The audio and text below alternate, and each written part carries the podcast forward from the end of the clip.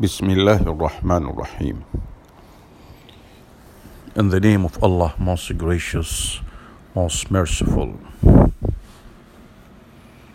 The Belief in Allah by Jamaluddin Zarabozo. The Islamic belief in God revolves around a pure, unadulterated monotheism commonly referred to in Arabic as Tawheed. In order to clarify matters, the scholars divided the discussion of Tawheed, monotheism, into different branches, each branch covering or explaining one aspect of the complete and correct belief in Allah. These branches are clearly and directly indicated by the Quran and Sunnah. A popular way of discussing Tawheed or monotheism is to divide it into three categories. These three categories are Tawhid Ar-Rububiya, Tawhid Al-Uluhiya, and Tawhid Al Asma Wassifat. I'm going to explain this. 1. Tawhid Ar-Rububiya. In essence, this is belief in the uniqueness of Allah with respect to His actions. Again, in essence, this is belief in the uniqueness of Allah with respect to His actions. This is the belief in the oneness of Allah with respect to His Lordship. He alone is the Lord, Ar-Rabb. He is the one without partner in His dominion and His actions. He is the only creator, owner, nourisher, maintainer, and sustainer of this creation. All creation has been created by Him and Him alone. According to Sheikh Ibn Uthaymin, may Allah have mercy on his soul, all of mankind except the most arrogant and haughty accepts and recognizes this aspect of Tawheed monotheism, namely that there is no Lord and Creator but the one Lord and Creator. This is so because this belief is ingrained. In the nature of mankind. Mankind recognizes and realizes that this creation must have had a Creator. Mankind also realizes that this Creator must only be one. It is clear from numerous verses of the Quran that even the polytheistic Arabs knew and recognized that the true and only Creator was above and beyond the idols that they used to worship. For example, Allah says in the Quran, in the meaning of which, "Say, whose is the earth and whosoever is therein? Whose is the earth and whosoever is therein?" If you know, they will say, "It is Allah, it is Allah's." Again, if you know, they will say, "It is Allah's." Say, "Will you not then remember?" Say, "Who is the Lord of the heaven, of the seven heavens? Who is the Lord of the seven heavens and the Lord of the great throne?" They will say, "Allah." Say, "Will you not then fear Allah, believe in His oneness, obey Him, believe in the resurrection and recompense for every good or bad deed?"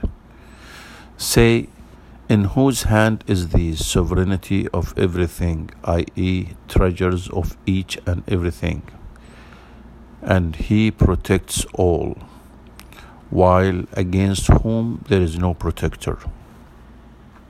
In whose hand is the sovereignty of everything, i.e. treasures of each and everything, and He protects all, while against whom there is no protector. If you know. They will say, "All that belongs to Allah. All that belongs to Allah." Say, How then are you deceived and turned away from the truth? Quran chapter 23 verses 84 to 89. However, this belief concerning Allah also necessitates or implies the following aspects. Everything that occurs in this creation is by the decree, permission, and will of Allah. Sustenance and provisions are from Allah and Allah alone. Life and death are in the hand of Allah alone. All blessings come from Allah. Guidance and misguidance are by the will and permission of Allah.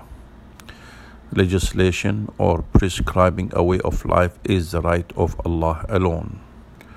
Allah alone has knowledge of the unseen. No one has any rights over Allah unless Allah Himself has laid down such Himself. No one has any rights over Allah unless Allah Himself has laid down such upon Himself. The second Tawheed is Tawhid Al-Uluhiya. The Tawhid Al-Uluhiya, which means this is the oneness of Allah with respect to Him being the only one who is an Ilah, God, object of adoration and worship. This is the actualization of Tawheed, monotheism, as found in the actions of the humans or servants of Allah. This is the meaning of the testimony of faith. There is none worthy of worship except Allah. This is the reason for which the messengers were sent and the books were revealed. This is the trial or test that mankind is facing in this world. Allah said in the Quran, in the meaning of which, I have not created jinn and mankind, jinn meaning the spirits. I have not created jinn, the spirits, and mankind except that they should worship and serve me. Chapter 51, verse 56. Allah also says in the Quran, the meaning of which, and your Lord has decreed that you worship none but Him. Chapter 17, verse 23. This branch of Tawheed, monotheism, is the real goal or essence of the teachings of all of the messengers and the prophets. The first type of Tawheed, Tawhid Ar-Rububiya, is necessary and essential. In reality, there has been very little dispute or controversy over that first type of Tawheed. Many people would accept the basic concept that the Lord and Creator is one Lord and Creator only. However, this belief must lead to the second form of Tawheed, wherein one directs all of his acts of worship towards Allah and Allah alone. This is why so many messengers are quoted in the Quran as telling their people, O my people, worship Allah as you have no other God besides Him.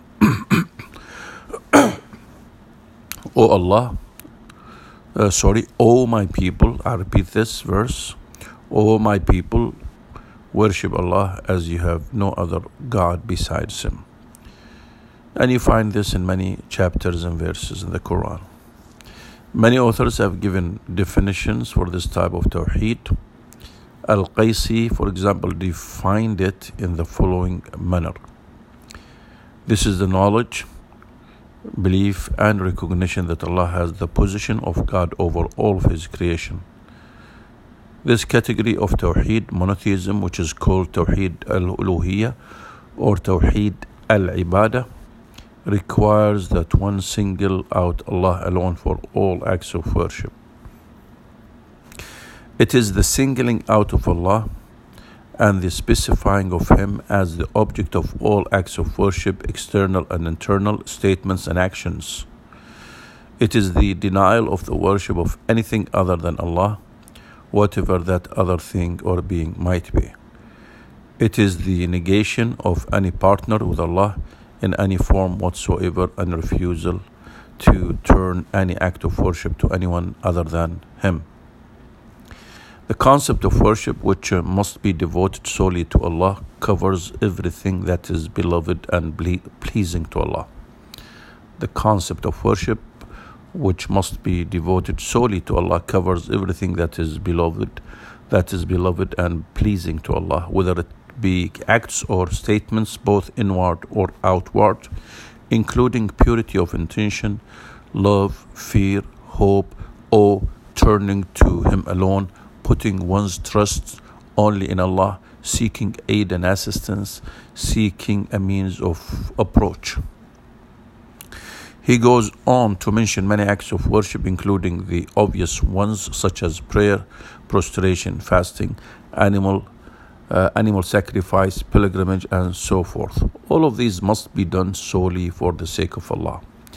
They must also be done in the manner that is prescribed by Allah and that is pleasing to Him.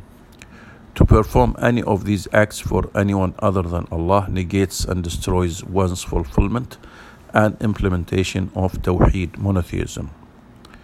As-Sa'di's definition sheds some further light on this concept. He wrote that Tawhid al-Uluhiya is to know and recognize with knowledge and certainty that Allah is the only God and the only one truly deserving of worship. It is also to verify that the attributes of Godhood and its meaning are not found in any of Allah's creatures. No one is than deserving of worship except Allah. If the person recognizes that and recognizes it correctly, he will reserve all of his external and internal acts of servitude and worship for Allah alone. He will fulfill the external acts of Islam, such as prayer, jihad, ordering good and eradicating evil, being dutiful to parents, keeping the ties of kinship, fulfilling the rights of Allah and the rights of His creatures. He will not have any goal in life other than pleasing his Lord and attaining His rewards. In his affairs, he will be following the Messenger of Allah, peace be upon him. His beliefs will be whatever is proven in the Quran and Sunnah. His deeds and actions will be what Allah and His Messenger legislated. His character and manners will be in imitation of His Prophet, in His guidance, behavior, and all of His affairs. This aspect of Tawheed comprises both the actions of the heart as well as the deeds of the physical body. There are two aspects in particular that must be combined in the worship of Allah. As Sa'di stated, the spirit and actuality of worship is by the realization of love and submission to Allah. Complete love and full submission to Allah is the reality of worship. If the act of worship is missing both or one of those components, it is not truly an act of worship. For the reality of worship is found in submission and yielding to Allah. And that will only occur if there is complete and full love for Allah, which dominates all other expressions of love. Sheikh Idris has aptly described the process that should come about through the correct belief in Allah and how that should lead to the acts of the heart, which are essential aspects of Tawheed.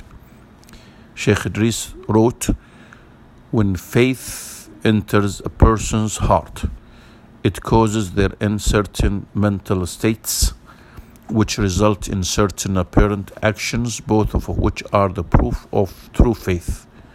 Foremost among those mental states is the feeling of gratitude towards God, which could be said to be the essence of ibadah, worshipping or serving God. This feeling of gratitude is so important that a non-believer is called Kaafir, which means one who denies a truth, and also one who is ungrateful. One can understand why this is so when one reads in the Quran that the main motive for denying the existence of God is that of unjustified pride. Such a proud person feels that it does not become him to be, it does not become him to be created or governed by a being whom he must thus acknowledge to be greater than himself and to whom he must be grateful. Again, such a proud person feels that it does not become him to be created. It does not become him to be created or governed by a being whom he must thus acknowledge to be greater than himself and to whom he must be grateful. Those who dispute concerning the signs of God without any authority come to them. In their hearts is only pride that they shall never attain. Chapter Ghafir, verse 56. With the feeling of gratitude goes that of love.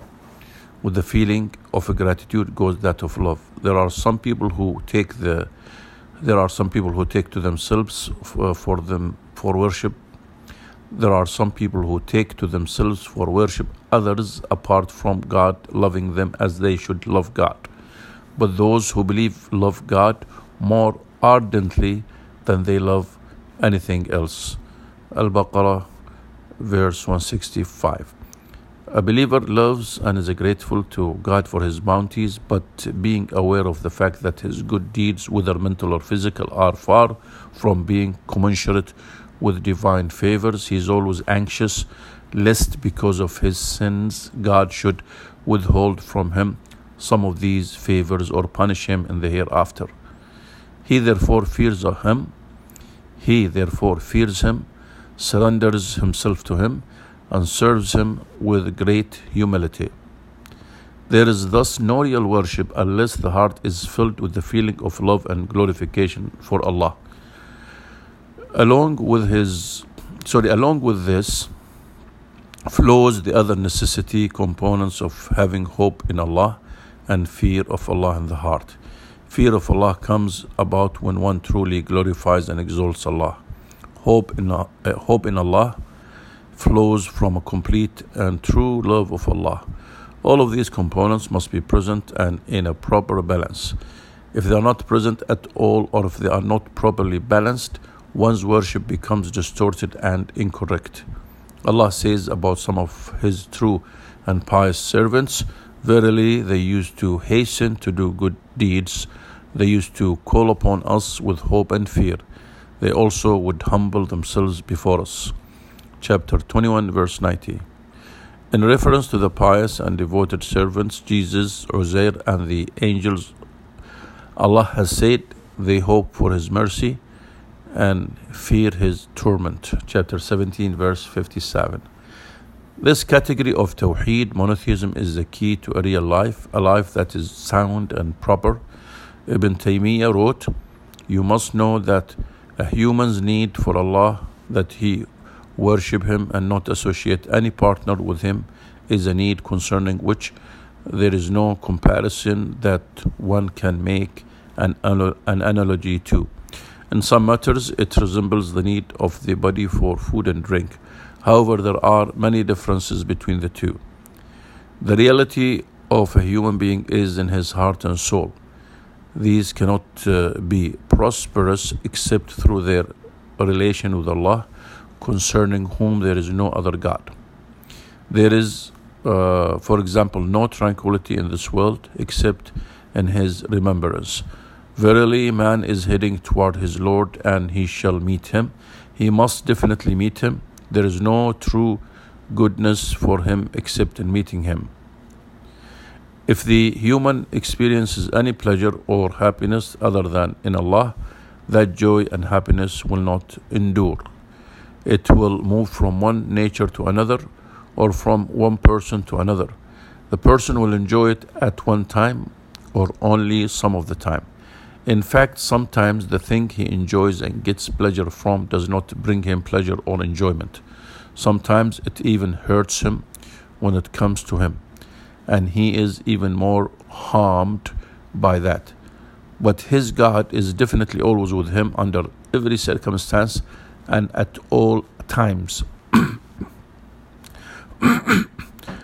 wherever he is with him by his knowledge and aid.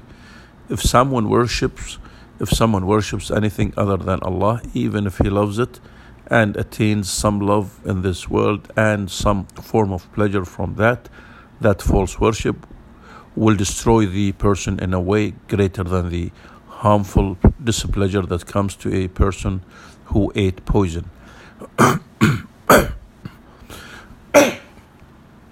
Again, if someone worships anything other than Allah, even if he loves it and attains some love in this world and some form of pleasure from that, that false worship will destroy the person in a way greater than the harmful displeasure that comes to a person who ate poison. You must know that if anyone loves something other than for the sake of Allah, then that beloved thing will definitely be a cause of harm and punishment. If somebody loves something other than for the sake of Allah, that thing will harm him, whether it is with him or he is without it. In order for any deed to be accepted by Allah, it must be done in accordance with this aspect of Tawheed, monotheism. In other words, if a person is fulfilling and understanding this form of Tawheed properly, this by necessity implies that he is accepting and applying the other forms of Tawheed. Therefore, his deeds may then be accepted by Allah. Allah says, "So whoever hopes for the meeting with his Lord, let him work righteousness and not associate anyone with Allah in the worship of his Lord." Chapter 18, verse 110.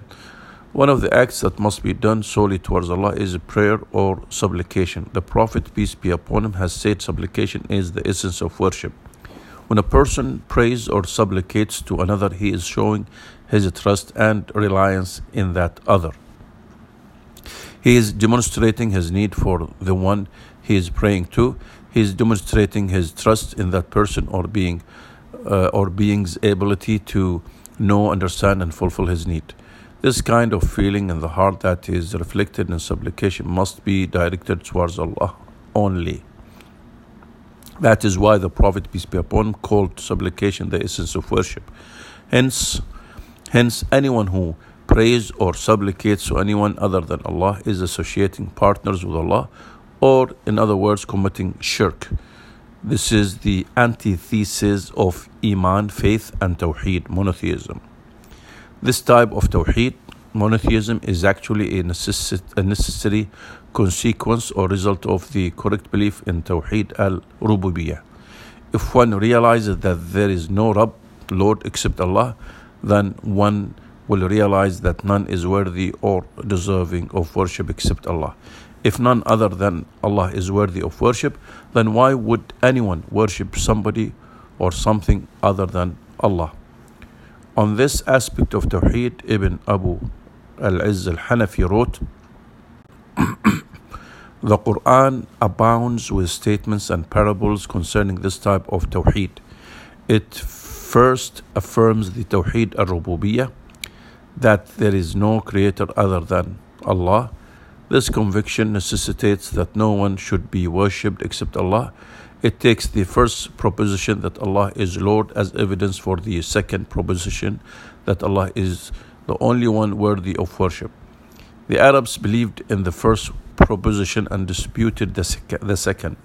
Allah then made it clear to them, since you know that there is no creator except Allah and that He is the one who can give a person what benefits him or keep away from him what harms him, and He has no partner in those acts, then how can you worship others besides Him and associate partners with Him in His Godhead? For example, Allah says in the Quran, "Say, praise be to Allah and peace on His servants whom He has chosen for His message. Who is better, God or the false gods they associate with Him? Or who has created the heavens and the earth, and who sends you down rain from the sky, with which He brings forth beautiful gardens? It is not in your power to cause the growth of the trees in them. Can there be another God besides Allah? Yet they are a people who assign equals to him. An-Naml, the Ants, chapter 59, verse 60. At the end of other similar verses, Allah states, "Can there be another God besides Allah?" An-Naml, chapter 61, or verses 61, 62, 63, and 64. This is a question with a clearly implied negative answer. They accepted the notion that no one but Allah does such things. Allah used that as a proof against them. If it does not mean to ask if there is another God besides Allah, as some have claimed. Such a meaning is inconsistent with the context of the verses and the fact that the people actually used to take care to take other gods alongside Allah. As Allah says, "Can you possibly bear witness that besides Allah there is another God? Say, I witness it not." Al-An'am, verse 19. And they used to say about the Prophet, "Does he make all the gods one?" That it is truly a strange thing. Sa'd, verse 5. But they would never say that there was another God with Allah that would make the earth a fixed abode, place rivers in its fold, and a place firm hills therein. An-Naml, verse 61. They accepted the fact that only Allah did all of those things. Therefore Allah says, "O people, adore your guardian Lord who created you and those who went before you, that you may learn to be righteous." Al-Baqarah, verse 21. And say, "Think if Allah took away your hearing and your sight and sealed up your hearts, who a God other than Allah could restore them to you?" Al-An'am, verse 46. And there are other similar verses. 3. Tawhid al-Asma' wa al-Sifat, the third aspect of Tawheed, monotheism. And this way of viewing Tawheed is recognizing and affirming the oneness of Allah with respect to His names and attributes. One must affirm that these attributes are perfect and complete in Allah alone. These attributes are unique to Allah. No one else can attain any of these attributes. Throughout the history of Islam, this is another aspect of Tawheed concerning which many sects deviated.